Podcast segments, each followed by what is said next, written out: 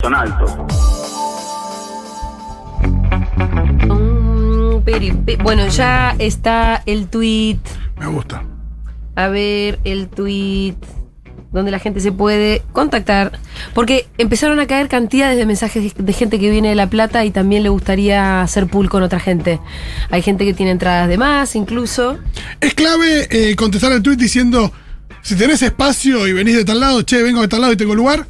O si necesitas eh, un aventón, puedes decir, che, voy de tal lado, necesito a alguien que me acerque. El tweet dice, atención, macheo de traslado para el festival en este hilo. Si te sobra un lugar en el auto o necesitas transporte, comenta este tweet con tu lugar de origen y encuéntrense. Voy de La Plata y tengo lugar, dice Laureano. Esa es o la sea que primera hacemos, respuesta le hacemos que- el festival gratis, le solucionamos el Sí, ¿qué radio servicio ya full. Sí. Full. full, full, full. Y bien, ¿qué más? Me Bueno, gustó el encuéntrense, es un poco el conózcanse de Cupido. em, Fede, ¿por dónde arrancar con la cuestión? ¿En, dónde está ahora el conflicto, por ejemplo? Ya pasaron cinco días, ¿no es cierto? Eh, sí, eh, mm, está escalando en varios sentidos. Tenés el avance de, mm, Rusia sobre el territorio ucraniano, em, intensificación hoy a la mañana de bombardeos en, en algunas ciudades, eh, algunos hablan incluso de Kiev también, de la capital, donde se empiezan a escuchar ruidos de detonaciones y demás. Todo eso siempre es muy difícil de determinar, pero varios corresponsales que están ahí eh, lo dicen en forma directa, sin, sin pasar incluso por un medio de comunicación, así que eso parece ser cierto. Eh, y al mismo tiempo negociaciones que ya están ocurriendo en Bielorrusia, en la frontera entre Bielorrusia y Ucrania, al norte de, de Ucrania, eh, entre representantes del gobierno de Ucrania y de Rusia, que ya terminaron una primera ronda de, de- sí, Sí. de conversaciones. De Obviamente cuyos no llevan- contenidos no conocemos para nada. no, no. Pero los dos salieron diciendo, obviamente, que no hay ningún acuerdo, pero no dijeron, eh, no sé, eh, estuvieron conversando 3-4 horas Sí. Eh, y los dos hicieron declaraciones de, bueno, al menos sabemos en qué no estamos de acuerdo, una, una, una reflexión de esa manera que da cuenta que van a seguir las negociaciones. Nadie esperaba que, que hubiera un alto de fuego con una sentada en No, una mesa. claro, claro. Pero, bueno, es un es- la parte buena, si querés ser mínimamente optimista, es que es esto. Que parece haber una mesa de negociación. Em, respecto a la postura argentina, ¿qué, qué se puede agregar? Porque también lo escuchábamos ahí al canciller Santiago Cafiero que seguía eh, abundando y además también declaraciones muy rimbombantes de la oposición, de Patricia Bullrich que quiere ir para allá y cosas que ya parecen un chiste. Vos lo leías en la Sí, apertura que ella piensa que puede hacer algo por la guerra. Patricia Bullrich. Em, Si se puede cantar Supón. y además, bueno, ayer Cristina hizo un hilo de Twitter, me parece. ¿Qué es lo que hay que rescatar o resaltar de todo eso? Bueno, muchas cosas. Eh, lo, de la- lo, que está pasando en la oposición argentina, que siempre es una especie, por lo menos algunas cuestiones parece ser como una forma medio caricaturizada de otras posturas que es en otros lugares del mundo. Hay un contexto, por eso digo, lo de la oposición si querés es como medio tragicómico en un contexto donde están pasando cosas parecidas. Yo recién veía un tweet Sí. de. Esto parece un chiste, pero parece que no lo es. Del dueño de una heladería. Creo que en Córdoba, pero no estoy seguro. Que puso un cartel. Lamento. Próximamente no estaremos sirviendo eh, crema, Crema rusa. rusa. Hace un chiste. Sí. Podría ser. hasta es un que es un fake. chiste. Por- no, no, no, no, no es un fake. Ah, no, fue una posición política la que Claro, tomó. lo que, te- lo que creo que está pasando Mm. es. Nosotros, yo, yo, yo me siento como, como si se estuviera moviendo el piso.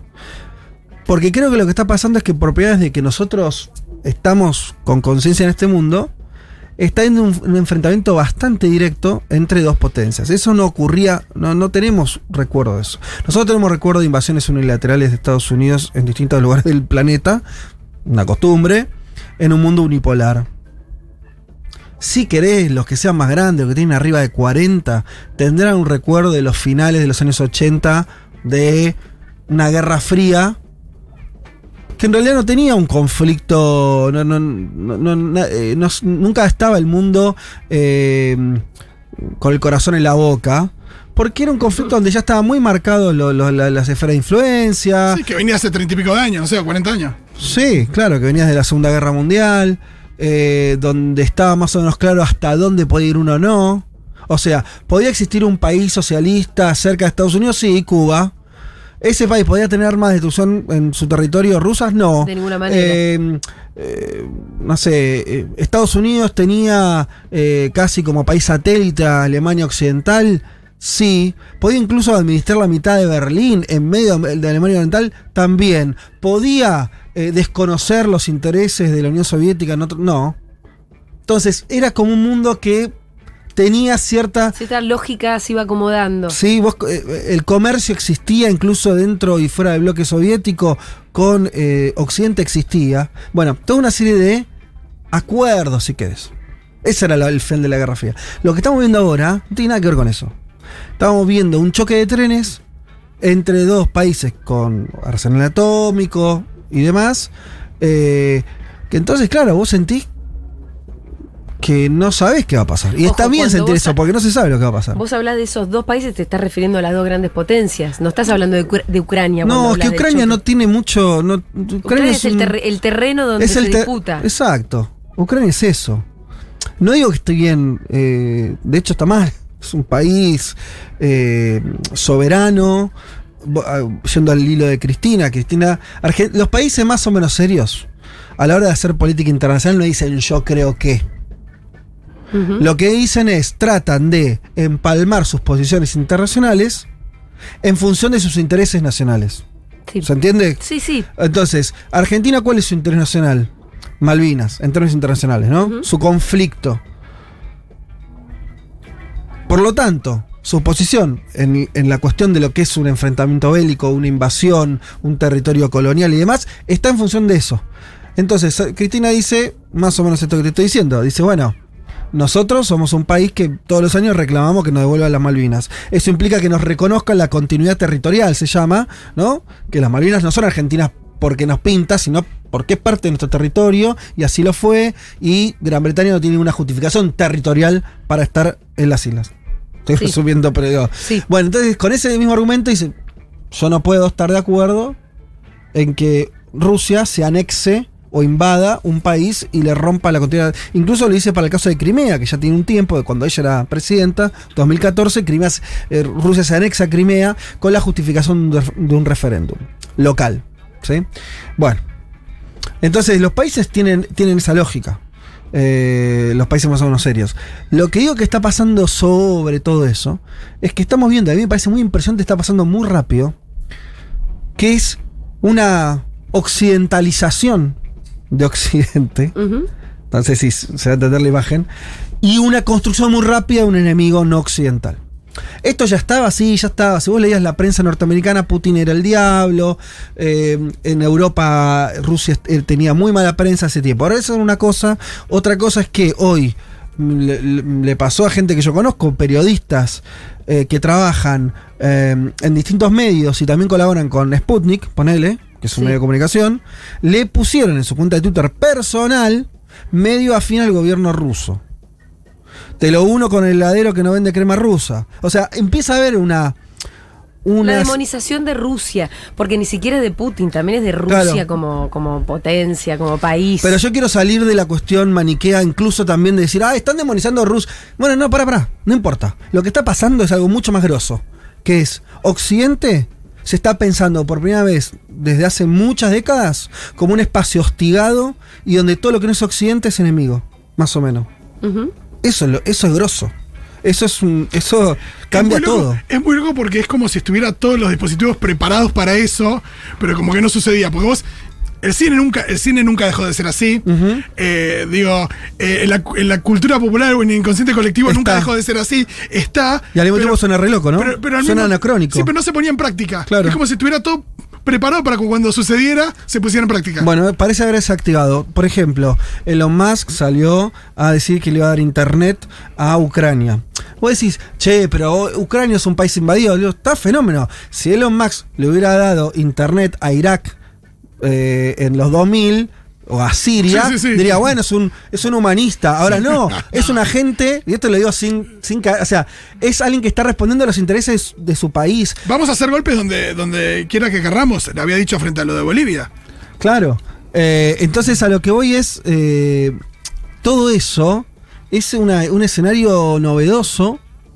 Claro, está bien lo que decís. Estaban los elementos ya dispuestos para que eso ocurra. Ahora, está bien, eso es una cosa. Y otra cosa es que ocurra. Está pasando Google, eh, creo que acaba de anunciar, creo ayer, que no iba a dar más, este, a pagar más la publicidad que ocurriera en Rusia. Digo, ya decisiones de empresas, que son las empresas que más importantes hoy del, del planeta, la que digitan un montón de negocios eh, alrededor, la- las que hacen funcionar buena parte del capitalismo, si querés, por lo menos el más moderno, están jugando en términos estrictamente nacionales y occidentales. Sí, que, que digamos, lo, lo proponen como una decisión moral, cuando en realidad tiene que ver con intereses geopolíticos, comerciales, un montón de otras cosas que no son la moral, porque de haber primado siempre la moral, entonces también te tendrías que haber enojado cuando Estados Unidos invadía otros países soberanos, Claro. ¿no? Lo que yo digo, en vez de pedir, porque está bien en términos de decir, che, pidamos que, que hagan lo mismo, está bien en términos, pero es un poco, no deja de ser un poco... Inocente, sí. Sí, como eh, lo que te está demostrando esa- e- eso, que al final responden a sus estados nacionales, responden a Occidente, es que se activó eso que dice Fito. Parece ser como que eh, esa lógica de, de, eh, donde de pronto todo el mundo, que es donde estamos nosotros, porque nosotros estamos en Occidente, en, Sí. te puede gustar más o menos, pero estamos acá, eh, pasó a, a funcionar de una manera muy distinta y esto es con Rusia, pero también con China venimos de tener enfrentamientos cada vez más importantes en términos comerciales. ¿Te parece un mundo que se está partiendo muy aceleradamente y nuestras cabezas todavía son cabezas de la globalización? Sí. Nosotros nos criamos en un mundo global, globalizado, incluso post-comunismo, post-muro de Berlín. Todo esto es medio raro, ¿no? Por lo menos ya a mí la sensación es que como, como que tengo que pensar todo de vuelta, porque son lógicas, y son lógicas medio muy, muy duras. Y es muy loco como eh, la, la búsqueda del enemigo, esto yo lo veo mucho en el cine, ¿no? Eh, el enemigo, digo, cuando quisieron que fuera Rusia, en general no ponían tanto con las autoridades más actual, sino con, eh, no sé, algunos contratistas del Estado que se quedaron con cosas después de, después de la caída de la Unión Soviética, después, bueno, China sí, el Estado, Mm. después Corea del Norte, después, bueno, por supuesto que todo el, que todo el mundo eh, musulmán, eh, pero bueno, ahora es, es esto, es como que definitivamente ya cayó, le cayó la ficha que va a ser, que va a ser Rusia. Por ahí nos estamos adelantando un poco, que es- obviamente una cosa es si esto se soluciona en cuestión de días o semanas, se llega a un acuerdo. Rusia en principio lo que dijo que quería siempre era que le respeten su eh, espacio de influencia y Que Crimea no entre a la OTAN, ¿no? que, claro, que, que- Pero, perdón, que Ucrania no entre a la OTAN. correcto. Eh, esa garantía no estuvo, entonces hay que ver si eso se modifica, si Ucrania pasa a ser un estado neutral o no. Si, si se soluciona rápido, todo esto que digo por ahí entra en una zona de distensión. Ahora, si no se soluciona rápido, porque el otro que dijo Putin, ese es el problema con las potencias, no pueden ir atrás tan.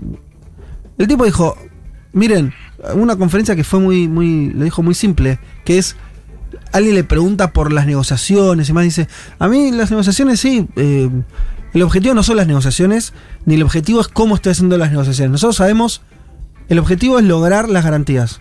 Si no logramos las garantías, nos vamos a ver forzados a hacer un montón de cosas. O sea, en parte la invasión. Entonces, una vez que ellos marcaron eso, ¿tendrán razón o no? No sé, es Sí, no difícil. estamos haciendo valoraciones, sino tratar de entender el punto de vista de cada uno de los actores, ¿no?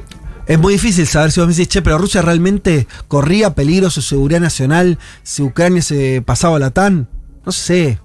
Eh, parece lógico decir que sí, porque vos ves el mapa nomás y te das cuenta. Eh, es verdad también que Estonia, Letonia, Lituania ya estaban y también son fronterizos. Bueno, Polonia, en fin. Pero Ucrania es el país más grande, es el que más conecta Rusia y Europa. Ahora, una vez que ellos decidieron, che, esto, esto no me lo banco. Lo único, eh, lo que sí podría decirse a favor, entre comillas, de Putin es que los chavos lo dijeron el- a todo el mundo, se lo, Lo dijeron. avisando. Después tensionaron, tensionaron. Después pusieron 100.000 tipos en la frontera de Rusia, sin pasar la frontera. Siguieron. Y Estados Unidos dijeron, no te doy las garantías, no, no tenés por qué, no tenés derecho a tener esa garantía. Básicamente está diciendo. Entonces, eh, actúa como actúan una potencia, que no es yendo para atrás. Es decir, che, para, mi objetivo es ese. Si yo no lo logro, paso a estar en peligro en mi existencia. Bueno, voy a tomar todos los riesgos. Porque la verdad que Putin está tomando un montón de riesgos. Dicen que o sea, dicen, no, ah, existen protestas en Rusia que son más fuertes que las que había antes. Eh, hay encuestas donde muestran que Putin tiene mayoría de apoyo, pero si la guerra se extiende, todos dicen que se le puede complicar el frente interno. Se le cayeron las bolsas. Se le cayó todo. El sistema financiero, el coso SWIFT, todo eso es un lío para Rusia y, también. Y, y, culturalmente, ¿cómo se ve? Porque digo, eh, imagino muchas familias ruso-ucranianas, ucranianas rusas, digo, también hay, son, o son países que no, claro. están, muy unidos al mismo tiempo. ¿Cómo, le, ¿Cómo pega eso en la sociedad? Eh, parte de la justificación de la invasión tuvo que ver con esto de la seguridad y la OTAN y demás, lo expuso Putin varias veces, pero también con una reescritura, una escritura de historia, una narrativa, como se dice ahora, de, de, de, la historia, donde Ucrania y Rusia eran parte de una misma cosa. Lo cual hay asistencia histórica, eso sí, pero viste que con, con la historia, pues Sí. Casi que sostiene cualquier cosa.